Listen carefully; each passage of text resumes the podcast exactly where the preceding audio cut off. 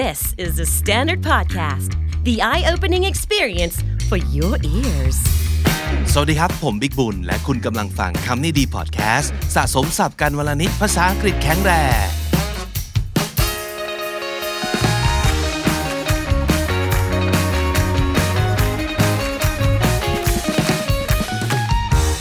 วันนี้เรามาฝึกเขียนกันครับ เป็นทักษะที่คำดีๆเนี่ย แต่ค่อนข้างน้อยมากๆเลยเท่าที่ผ่านมานะครับ วันนี้เน้นเรื่องการเขียนอีเมล สมัครงานกัน ซึ่งเชื่อว่าทุกคนคงจะเขียนได้นั่นแหละ แต่ว่าเราจะมาช่วยกันปรับภาษาให้มันแปลดูโปรขึ้นนะครับ จากที่อาจจะแปลงแปลงแปลกแปลกหรือว่าอาจจะมีผิดตรงนู้นนิดตรงนี้หน่อยมาเกลาๆไปด้วยกันครับ ถ้าเกิดอยู่บน YouTube ก็จะเห็นคำแล้วก็ประโยคที่ชัดเจนนะฮะ แต่ถ้าเกิดฟังเป็นพอดแคสต์เดี๋ยวจะอ่านให้ฟังช้าๆก็แล้วกันนะครับ มา เริ่มต้นครับ แนะนำตัวก่อนเนาะสวัสดีครับ สวัสดีค่ะ ฉันชื่อ ใช่ไหมอ่าหลาย ๆ คนอาจจะเขียนว่า hello I'm big หรือ my name big อ่าอันนี้เคยเห็นจริง ๆ นะ verb to be อยู่ไหนทุกคน is am are ต้องมีนะครับ my name is big นะครับ hello my name is big hello I'm big มันจะฟังดูกันเองไปหน่อย casual ไปหน่อย อันนึงนะครับที่อยากจะให้อ่าจำไว้เป็น rule of thumb เลยคือแบบ เบื้องต้น ถ้าเขียนอีเมล สมัครงานหรือว่าเป็น business อีเมลถ้าไม่ใช่คุยกับเพื่อนร่วมงานที่สนิทกันอยู่แล้วอะไรเงี้ยนะครับ พยายามอย่าใช้ตัวย่อ I am ไม่ I apostrophe am I have ไม่ I apostrophe ve อย่างนี้เป็นต้นนะครับ เพราะฉะนั้น hello my name is Beck ยังโอเคนะครับ หรือว่า greetings greetings เติม s นะครับ comma my name is big อะประมาณนี้นะครับ เพราะฉะนั้น hello I'm big hello my name big อะไรเนี้ยไม่เอาแล้วนะ โอเค ต่อไป ฉันเห็นประกาศรับสมัครงานตำแหน่งนี้จากเว็บไซต์หางานออนไลน์ แห่งหนึ่งอะ LinkedIn อะไรก็ว่าไปนะครับอะหลายๆคนอาจจะเขียนประมาณว่า I saw the job post of this position on job search online เว็บไซต์ LinkedIn นะครับ ปรับนิดหนึ่ง ปรับนิดหนึ่ง I am writing in response to your job posting on LinkedIn I'm writing in response to ก็คือเป็นการตอบไปที่อะไรใช่ไหมครับ ตอบอะไรครับ ก็ตอบ job posting การประกาศรับสมัครงาน to your job posting on LinkedIn ต่อมา คุณอาจจะบอกว่า เนี่ย ฉันติดตามบริษัทนี้มานานมากๆ แล้วก็ชอบผลงานของที่นี้มากๆเลย เออ ก็เป็นสิ่งที่ดีเนาะในการที่จะ include ลงไปนะครับ บอกบอกบอกถึงความเป็น big fan ติดตามมานาน หลายๆ คนอาจจะเขียนประมาณว่า I follow you guys for a long time and love your work so much อันนี้ก็คือเกาะไหล่คุยเลยดีกว่านะครับ ดูซีกันไปนิดนึงอะ เว้นระยะห่างออกมา อันนี้ตามมารยาทของทางธุรกิจเนาะยังไม่สนิทขนาดนั้นต้องระวังภาษา ไม่ให้ดู too familiar ดูสนิทสนมกันเกินไปนะครับ I follow you guys you guys นี่ไม่น่าจะใช่แล้วมาดูว่าไพ่พักพวกนะสนิทกันไปนิดนึงนะครับ and love your work so much ปรับนิดนึงเป็น I have been a huge fan I have been I have been รูปรูปเต็มนะครับ ไม่ I've been นะครับ I have been a huge fan ประโยคนี้ phrase นี้ก็แปลว่า เป็นแฟนตัวยง เป็นแฟนที่ติดตามมาเนิ่นนานนะครับ of your work I have been a huge fan of your work for quite some time for quite some time นะครับ เป็นเวลานานทีเดียว หรือ I have always admired your company's work admire ก็คือชื่นชม ปราบลืมนะครับ I have always admired ชื่นชมแล้วก็ปราบลืมมาโดยตลอด I have always admired your company's work ติดตามผลงานของบริษัทของคุณมา แล้วก็เป็นแฟนอย่างยิ่งนะครับ อันต่อมา สิ่งที่เราน่าจะได้พูดอีกอันหนึ่งลงไปในอีเมลก็คือ ฉันอยากได้โอกาสร่วมงานด้วยกับคุณกับท่านนะครับ I want to work with you ก็ไม่มีอะไรผิดเนาะแต่ว่าปรับนิดนึงไหมปรับนิดนึง I would love the opportunity to work with you ว้าฟังดู เก๋ไก๋ขึ้นนิดหนึ่งนะครับ แต่ก็ถามว่ามันเป็นทางการขนาดนั้นไหม ใน business context โอเคนะครับ ประมาณนี้ I would love แทนที่จะบอกว่า I want นะครับความหมายก็เหมือนกัน I would love ก็คือ I want very much นั่นเอง I would love I would love อะไร the opportunity โอกาส to work with you ที่จะได้ทำงานกับคุณ ต่อมาเราอาจจะบอกว่า ฉันเนี่ย ชื่นชอบการทำงานสายนี้มากอะใช่ไหม I very love to work this field ดูแปลงๆไหมครับ I very love อืมไม่น่าใช่ to work this field เหมือนอะไรบางอย่างมันขาดไป ปรับนิดนึงครับ แทนที่จะบอกว่า ชอบอาจจะบอกว่ามีความรักและหลงไหลคำนี้คืออะไรครับ passion ใช่ไหมอะ I am passionate I am passionate about passionate about นะครับ working in this field in this field ในงานสายนี้สาขานี้นะครับ I'm passionate about working in this field ชื่นชอบหลงไหลในงานสายนี้มากๆ ต่อมาเราอาจจะบอกว่า จะเป็นเกียรติมากเลยที่จะได้ทำงานที่นี่ It's my honor to work here ก็ไม่มีอะไรผิดครับ แต่ปรับนิดหนึ่ง ลองอย่างนี้ไหม It would be an honor to be able to work here it would be การใช้แบบ would be เมื่อเห็นรูปแบบของ past tense นอกจากความเป็นอดีต มันยังสื่อถึงความเพิ่มระยะห่างนิดหนึ่ง เพิ่มถึงความสุภาพขึ้น นั่นคือวิธีอีกอันหนึ่งในการใช้ รูปของ past tense นะครับ it would be แทนที่จะบอกว่า it's อันนี้มันดูมันดูเขาเรียกอะไร ดูสนิทสนมเกินไปแล้วดูเป็นการบุ่มบามไปนิดนึงผีผลามไปนิดนึงเขายังไม่ได้ตอบตกลงเลยอะเออ it would be ก็คือถ้าได้ทำงานที่นี่นะ มันจะเป็นเกียรติ it would be an honor to be able to work here อีกอันนึงที่ได้เห็นบ่อยในอีเมลนะครับคือประโยคนี้เลยครับ ฉันอยากได้โอกาสเรียนรู้และเก็บประสบการณ์จากที่นี่นะครับหลายๆคนอาจจะเขียนประมาณไหนครับนึกออกไหมครับ I want to learn and get experience from here อ่าก็ดูไม่ได้ผิดบาปอะไรไม่มีอะไรผิดนะครับ แต่ว่าลองปรับให้สละสลวยขึ้น เป็นแบบนี้ครับ เมื่อกี้เราเรียนรู้แล้วเนาะ I want มันอาจจะดูดูบุ่มบ่ามไปนิดนึงนะครับ I would love I would love ก็คือยิ่งกว่า I would like I would like คือ I want ทุกคนรู้เนาะ I would love ก็คือยิ่งกว่าจะอยากได้มากๆ I would love to be able to learn and gather experiences from working here อีกทีหนึ่งนะครับ I would love to be able to learn and gather experiences from here ลองไปดูที่อะไรที่ค่อนข้าง specific ชี้ชัดชี้เฉพาะมากขึ้นนะครับ เช่น ฉันอยากจะสอบถามถึงการรับสมัครตำแหน่งผู้ช่วยอาจารย์อ่า I want to ask about teacher assistant ได้ไหม พอเข้าใจ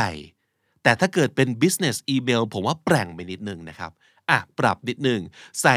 คำที่มันจะดูบอกว่าไฮโซโกเก๋ขึ้นมาจี๊ดหนึ่งครับ ไม่ต้องเยอะครับ I wish to inquire inquire แปลว่า สอบถาม สอบถามข้อมูล แทนที่บอกว่า ask เพราะฉะนั้นความหมายเดียวกันแต่ดู fancy ขึ้นนิดหนึ่งนะครับ I wish to inquire about the position of teaching assistant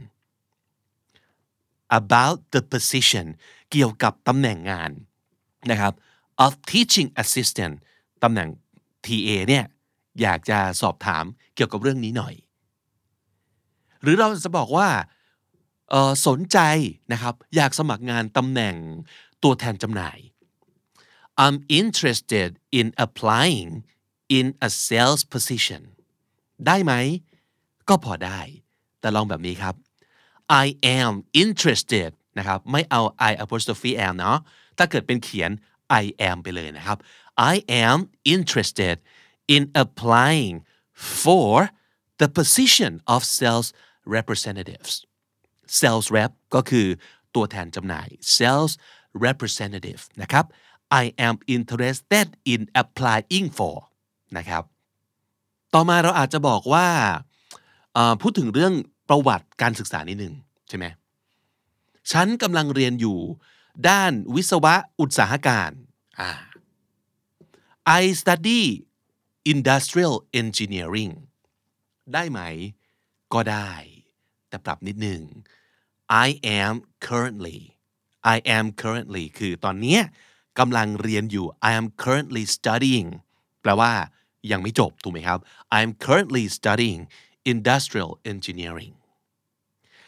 ฉันจบปริญญาตรีด้านบัญชี อันนี้คือจบมาแล้ว จบมาทางด้านไหนนะครับ I graduate in accounting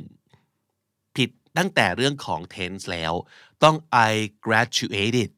ติม ed เพราะว่าจบไปแล้วถูกไหมครับ I graduated university with a degree in accounting ถามว่าหลายๆคนจะบอกว่า มันดูเยินเยอะไปนิดนึงอะก็อาจจะใช่ เพราะเวลาเราพูดเนี่ยเราอาจจะไม่ได้พูดเต็มๆแบบนี้ครับ แต่อย่าลืมว่านี่คืออีเมลสมัครงาน อีเมลสมัครงาน มันต้องมีความทางการเบาๆนิดนึง อย่าพูดเหมือนพูดกับเพื่อนขนาดนั้นนะครับ I graduated university with a degree in accounting หรือจริงๆ จะละคาว่า university ก็ได้เป็น I graduated with a degree in accounting อะนอกจากนั้นยังไม่พอ อยากจะมีความอวดโอเบาๆนะครับ ซึ่งมันเป็นความจริงเนาะก็จบเกียรตินิยมอันดับหนึ่งด้วยอะก็ควรจะต้องบอกเขานิดหนึ่งเหมือนกัน I have number one honor in language นะยู กันเองไปอีกแล้วนะครับ เอาเป็นแบบนิดนึงปรับภาษาปรับภาษานะครับ I graduated university with first class honors in อะไรก็ว่าไป เช่น in linguistics ในด้านภาษาศาสตร์ in engineering in communication arts ว่าไปนะครับ แต่นี่คือต้องการจะบอกว่า จบเกียรตินิยมอันดับหนึ่งทางด้านอะไร ไม่ใช่ have number one honor นะ I graduated วงเล็บ university with first class honors with first class honors in จุดจุดจุดประโยคนี้ใครเคยเขียนบ้างครับ หลังจากได้รู้เกี่ยวกับตำแหน่งนี้ ฉันก็มั่นใจว่าฉันมีประสบการณ์และทักษะที่เหมาะสม ได้รู้เกี่ยวกับตำแหน่งนี้ในที่นี้ก็คือเหมือนกับ เอ้ย รู้มาแล้วว่าเขารับสมัคร เข้าไปลองอ่าน คุณสมบัติเขาไปอ่าน job description อ้อพอเรียนรู้ตรงนี้แล้วเนี่ย อุ๊ย มั่นใจเลยอ๋อประสบการณ์ตรง ทักษะใช่ when I learn this job I'm confident in my experience and skill when I learn this job learn เนี่ยถ้าเป็น learn something มันคือเรียนรู้สิ่งนี้ แต่ถ้า learn about something มันคือเรียนรู้ว่ามีสิ่งนี้อะเพราะฉะนั้นเราควรจะต้องปรับนิดหนึ่งแทนที่จะบอกว่า when I learn this job after learning more about this role เพราะว่าเราไปดูถึงเรื่องของบทบาทหน้าที่ JD ของเขาคืออะไรบ้าง ใช่ไหมครับ ไม่ใช่แค่เรื่อง job แต่เราไปอ่านหมดแล้วว่าเราต้องทำอะไรบ้าง after learning more about this role I am confident it would be a great fit อันนี้ดีนะครับคาว่า fit เนี่ยภาษาไทยมันคือเสื้อฟิตคือเสื้อแน่นไป มันจะมีปลิ้นปลิ้นใช่ไหมแต่ฟิตภาษาอังกฤษคือพอดีเป๊ะพอดีเป๊ะ it would be a great fit คือมันแบบแบบสมสมกันมากเลย เกิดมาเพื่อสิ่งนี้นะครับ มันพอดีเหมาะสม for my experience and skill set ทั้งประสบการณ์ทั้งทักษะที่ฉันมีอยู่ หรือเราอาจจะบอกว่าฉันนั้นไม่มีประสบการณ์ด้านการทำงานสายนี้ก็คือบอกกันไปตรงๆเลย ว้าวกันซื่อๆนะครับ ตรงไปตรงมาสมัยนี้อย่าโกหกนะครับ เขาเช็คแป๊บเดียวก็ดูแล้วว่าจริงหรือว่าหลอกเลยครับ แต่เออแต่มีความตั้งใจที่จะเรียนรู้งานด้านนี้ อันนี้ก็เป็นสิ่งที่โอเคที่จะพูดนะนะครับ ฉันไม่มีประสบการณ์สายนี้เลยแต่ว่าตั้งใจจะเรียนรู้ คุณอาจจะเขียนว่า I have no experience in working in this position before but I have a strong heart to learn this job เข้าใจไหมครับ พอเข้าใจเนาะแต่ยังไม่ใช่ภาษาที่คุณจะอยู่ในอีเมลครับ ลองประมาณนี้ไหม although ถึงแม้ว่าครับ although I do not have any prior experiences prior เป็นคำหรูๆของ before นั่นเอง นะครับ prior ก็คือก่อนหน้านะครับ prior experiences ก็คือประสบการณ์ก่อนหน้านี้ ต่อให้ผมไม่ได้มีประสบการณ์ก่อนหน้านี้ working in this field ในการทำงานสาขา หรือว่าในทางด้านนี้เลย I am extremely determined I am extremely determined determined แปลว่า มุ่งมั่น ถูกไหมครับ มุ่งมั่นตั้งใจ and eager to learn eager to learn เป็นเฟรสที่ดีนะ มันคือ มีความกระตือรือร้นที่จะเรียนรู้ครับ กระตือรือร้นที่จะเรียนรู้ eager to learn ทั้งหมด พูดว่า although I do not have any prior experiences working in this field I am extremely determined and eager to learn แต่อีกคนหนึ่งอาจจะบอกว่า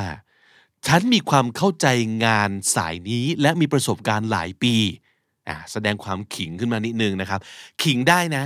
ในจดหมายสมัครงานในอีเมลสมัครงาน ผมว่าขิงได้ ถ้ามันเป็นข้อมูลที่เขาควรจะรู้ มันไม่ใช่การโอ้อวดตัวเองแต่ว่าต้องมีอะไรต้องบอกเขาสิว่าทำไมเขาต้องเลือกเราใช่ไหมครับ ขิงได้ในความเออเขาเรียกอะไรสุภาพและ humble กำลังดีนะครับ แต่นี่บอกไปเถอะว่า ถ้าเกิดมันเป็นแฟกต์อะก็ทำงานมาหลายปี ประสบการณ์หลายปีก็เลยเข้าใจดี ถูกไหมฮะ คุณอาจจะพูดว่าอะไรครับ ฉันมีความเข้าใจงานสายนี้ I understand this work very much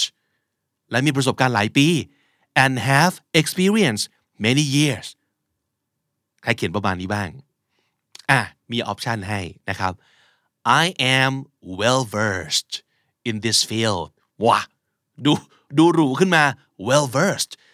W E L L ขีด V E R S E D well versed คำนี้แปลว่าอะไรครับ แปลว่า highly experienced แปลว่า skilled ก็คือเก่ง แล้วก็เชี่ยวชาญ มีความชำนาญ มีประสบการณ์เยอะนะครับ I'm well versed in this field and have many years of experience and have many years of experience ดูกระชับขึ้น ดูเป็นมืออาชีพมากขึ้น ใช้คำที่ถูกต้องแล้วก็น่าสนใจมากขึ้น ฉันมีประสบการณ์ถึง 10 ปี อันนี้คือขยายลงไปอีกนะครับ ว่าประสบการณ์ที่บอกว่ามากมายเนี่ย มัน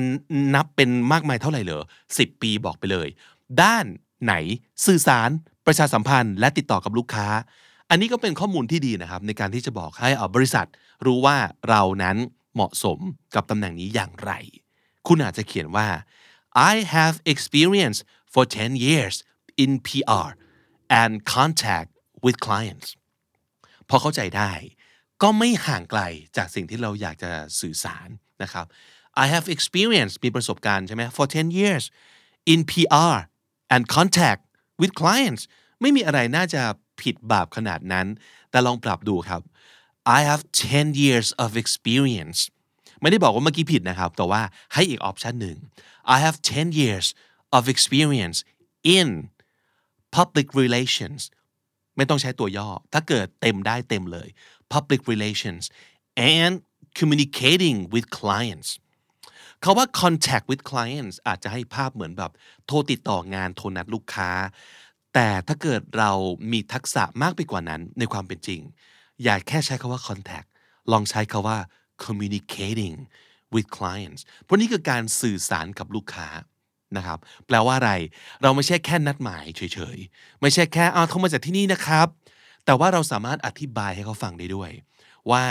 เราทำอะไรให้เขาได้บ้าง และจากการที่เขาบอกเรามา เราสามารถสื่อสารกลับไปยังทีมของเรา เพื่อให้ลูกค้าวางใจได้ว่า เออ คนเนี้ยไปสื่อสารให้กับเขาได้ เพราะฉะนั้นนี่คือ communication เปลี่ยนเป็นคำว่า communicate แทนที่จะบอกว่าแค่ contact ต่อมาอาจจะบอกว่าเออใครมีคุณสมบัตินี้บ้างทำงานใต้แรงกดดันได้ดี หลาย ๆ คนเป็นแบบนี้นะ ชิวเกินไปงานไม่เสร็จนะครับ ต้องแบบขยี้ขยี้หน่อย ไฟลนก้นนิดนึง โอ้โห งานแบบเร็วและดีเลย มีใครเป็นแบบนี้บ้าง อันเนี้ยเขาเรียกว่าทำงานภายใต้แรงกดดันได้ดี คุณอาจจะบอกว่า I can work with pressure ก็ไม่ผิดก็คือ มีแรงกดดัน ฉันก็ยังทำงานได้ แต่ถ้าเกิดอยากจะบอกว่า โอ้โห ยิ่งกดดันมาเนี่ย งานยิ่งดีใหญ่เลย อาจจะต้องใช้คำว่า I work very well under pressure I work very well under pressure หรือเก๋กว่านั้น I thrive under pressure thrive คืออะไรครับ เติบโตงอกงาม เออ เหมือนได้น้ำได้ปุ๋ยที่ถูกต้อง ต้นไม้นี่ออกดอกออกผลเร็วเลย นั่นคือความ thrive ไม่ใช่แค่โต แต่โตและงอกงามดีด้วย I thrive under pressure แต่ระหว่างนะสมมติเคลมใหญ่ๆ ไปอย่างเงี้ยก็ต้องทำให้ได้แบบนี้ด้วยนะ ไม่ใช่พอไปถึงจริงเจอ pressure แล้วหงิกงอลงไป อันนี้ก็คือนับเป็นการโกหกใน อีเมลสมัครงานและเรซูเม่ด้วยเหมือนกันนะครับ เพราะฉะนั้นถ้าเกิดจะใช้คาว่า thrive ก็ต้องแน่ใจว่าคุณสามารถจะ thrive ได้จริงนะครับ ใครเคยใช้ประโยคนี้บ้าง จริง ๆ ทุกคนน่าจะได้ใช้นะฉันได้แนบเอกสารสำคัญตามที่ระบุไว้ในประกาศรับสมัครงาน และเอกสารประวัติส่วนตัว มาในที่นี้ด้วยเพื่อพิจารณานะ เออ คุณอาจจะพิมพ์ว่าอะไรครับ I sent the important document that tell in the post for apply this job and my resume โอ้อันนี้ต้องบอกว่า broken ถึงขั้นที่อาจจะดูงงๆว่าฮะตกลงพูดว่าอะไรนะ นิดนึงนะครับ ก็แค่จะบอกว่าแนบมาแล้วนะ ที่ขอไปทั้งหมดนะถูกปะอะ ปรับเป็นแบบนี้ครับ ใช้ verb to attach ไหมเออ เพราะมันใช่แค่เซ็นเนี่ยเรา attach คือแนบมา แนบมากับอะไรแนบมากับอีเมลฉบับนี้นะครับ I have attached all the required documents ไม่ใช่ document that tell คือเราอาจจะไปตรงๆว่าเอกสารที่คุณบอกมาเนี่ยไม่ใช่ required คำนี้แปลว่าอะไรครับ แปลว่าขอครับ required documents ก็คือเอกสารที่ขอมาเนี่ย along with my resume มาพร้อมกับเรซูเม่ด้วยนะครับ along with my resume in this email for your consideration for your consideration คือเพื่อการพิจารณาของท่านนะครับ เพราะฉะนั้นเอาจริงประโยคนี้กอบไปได้เลย I have attached all the required documents along with my resume in this email for your consideration อีกประโยคนึงเนี่ยที่อาจจะเป็นตัวตัดสินชีเป็นชีตายได้นะ สมมติคุณสมบัติ สูสีกันมาก แต่ถ้ามีประโยคนี้ปั๊บคุณอาจจะได้งานก่อน นั่นคือ ฉันสามารถเริ่มงานอาทิตย์หน้าได้เลย เออ ไม่รู้ว่าเก่งกว่าไหมแต่กูเร็วกว่านะครับ I can start next week ผิดไหม ก็ไม่ผิด เพิ่มความแฟนซีลงไป I am available to start as soon as the beginning of the next work week มันดูยาวๆเหมือนกันนะเอาจริงแต่ว่ามันก็ดู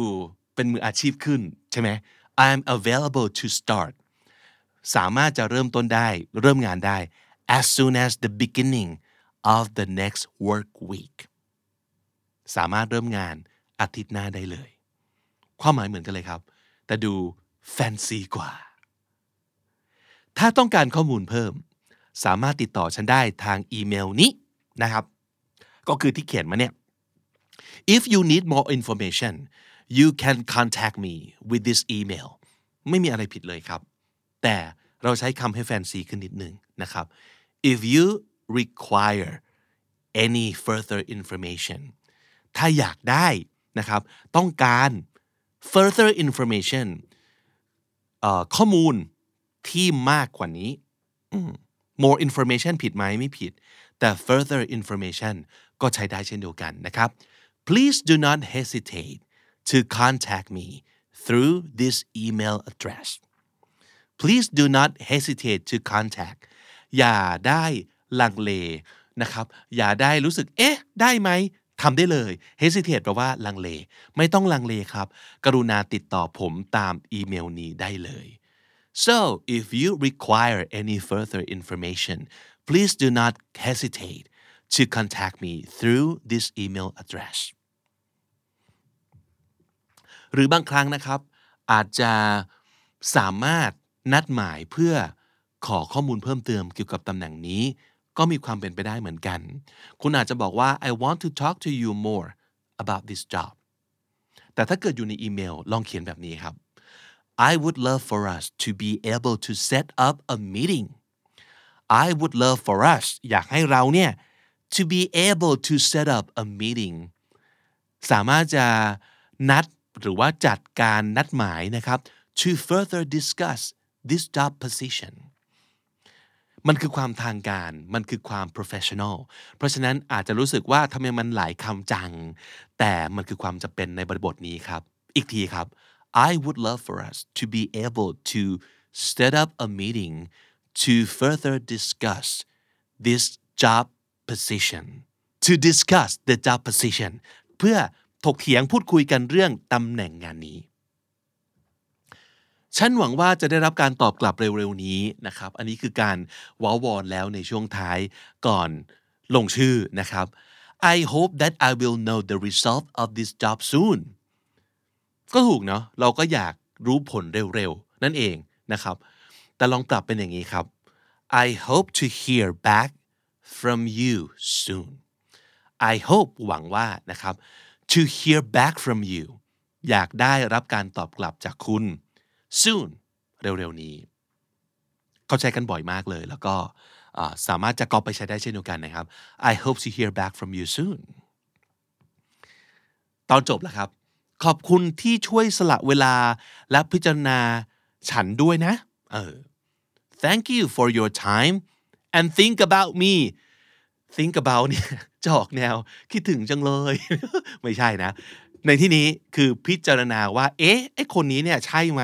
เหมาะกับงานไหม เราจะไม่บอกว่า think about นะครับ เราจะบอกว่า consider ใช่ไหม เพราะฉะนั้นปรับนิดนึงเป็น thank you so much for your time thank you so much for your time and consideration เท่านี้เอง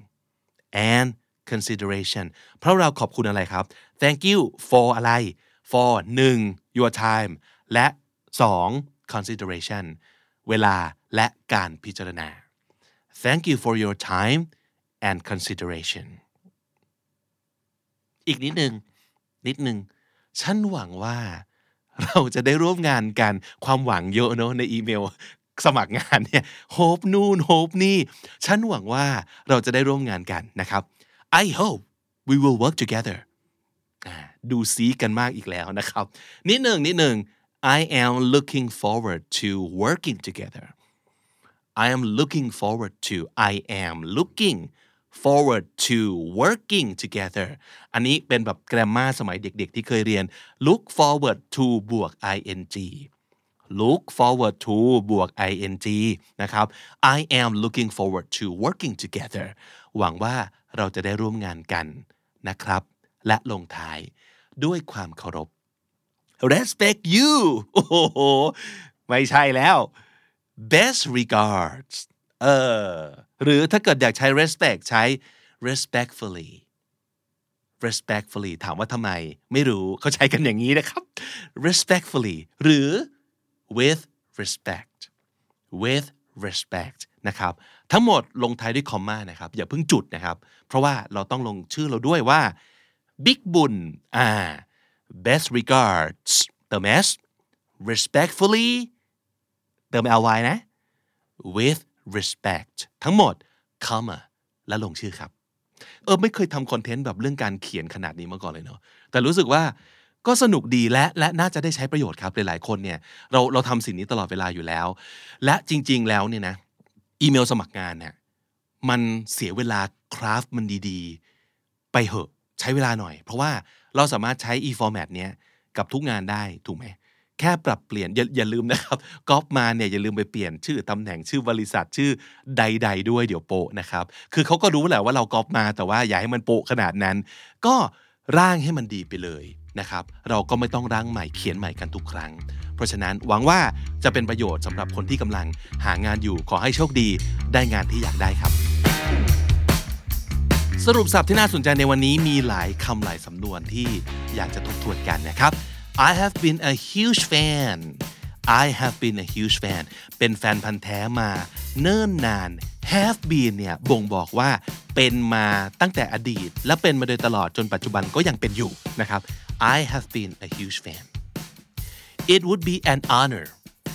it would be an honor จะเป็นเกียรติอย่างยิ่งเลย ถ้าจุดๆๆครับ inquire inquire แปลว่า ask นั่นเองเนาะสอบถามหรือสอบถามข้อมูลครับ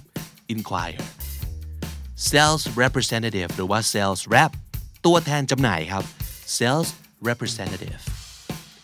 first class honors first class honors เกียรตินิยมอันดับหนึ่งอันหนึ่งอันดับสองก็เปลี่ยน first เป็น second เนาะ second class honors เกียรตินิยมอันดับสอง a great fit a great fit สำนวนนี้แปลว่า เหมาะสม perfect ครับ prior experiences prior experiences prior ก็แปลว่า before ประสบการณ์ก่อนหน้านี้ determined determined ก็คือมุ่งมั่นตั้งใจ eager to learn eager to learn กระตือรือร้นที่จะเรียนรู้ well versed well versed มีประสบการณ์ มีทักษะ มีความเชี่ยวชาญในเรื่องอะไรสักอย่าง thrive อันนี้แปลว่า เติบโตงอกงาม เพราะฉะนั้น thrive under pressure ก็คือทำงานได้ดีภายใต้แรงกดดันครับ for your consideration for your consideration เพื่อการพิจารณา please do not hesitate please do not hesitate ไม่ต้องลังเลเลยทำเลย และสุดท้าย require require ก็คือจำเป็นต้องการอยากได้นั่นเอง require แล้วถ้าติดตามฟังคำนี้ดีพอดแคสต์มาตั้งแต่ episode แรกครับ มาถึงวันนี้คุณจะได้สะสมศัพท์ไปแล้วทั้งหมด รวม 9,765 คำและสำนวนครับ และนั่นก็คือคำนี้ดีประจำวันนี้ครับ ฝากติดตามรายการของเราได้ทาง Spotify Apple Podcast หรือทุกที่ที่คุณฟัง podcast ครับ ฝากสนับสนุนช่อง KND บน YouTube ด้วยนะครับ ไม่ว่าจะเป็นการกดไลค์กดแชร์ เข้ามาพูดคุยกัน หรือว่าอยากจะกดปุ่ม join เพื่อเป็นส่วนหนึ่งของ KND Community หรือกดปุ่ม thanks เพื่อ support ช่องของเราได้เลยนะครับ ขอบคุณล่วงหน้าสำหรับทุกๆ คนครับใครชอบอะไรสั้นๆ ง่ายๆ ไวๆ เพลินๆ ไปที่ TikTok หรือไม่ก็ IG Reels ได้เลยนะครับเสิร์ชหา KND คำนี้ดีหรือ KND The Standard ครับ ผมบิ๊กบุญวันนี้ต้องไปก่อนแล้วครับ อย่าลืมเข้ามาสะสมศัพท์กันทุกวันวันละนิด ภาษาอังกฤษจะได้แข็งแรง สวัสดีครับ The Standard Podcast, eye opening for your ears.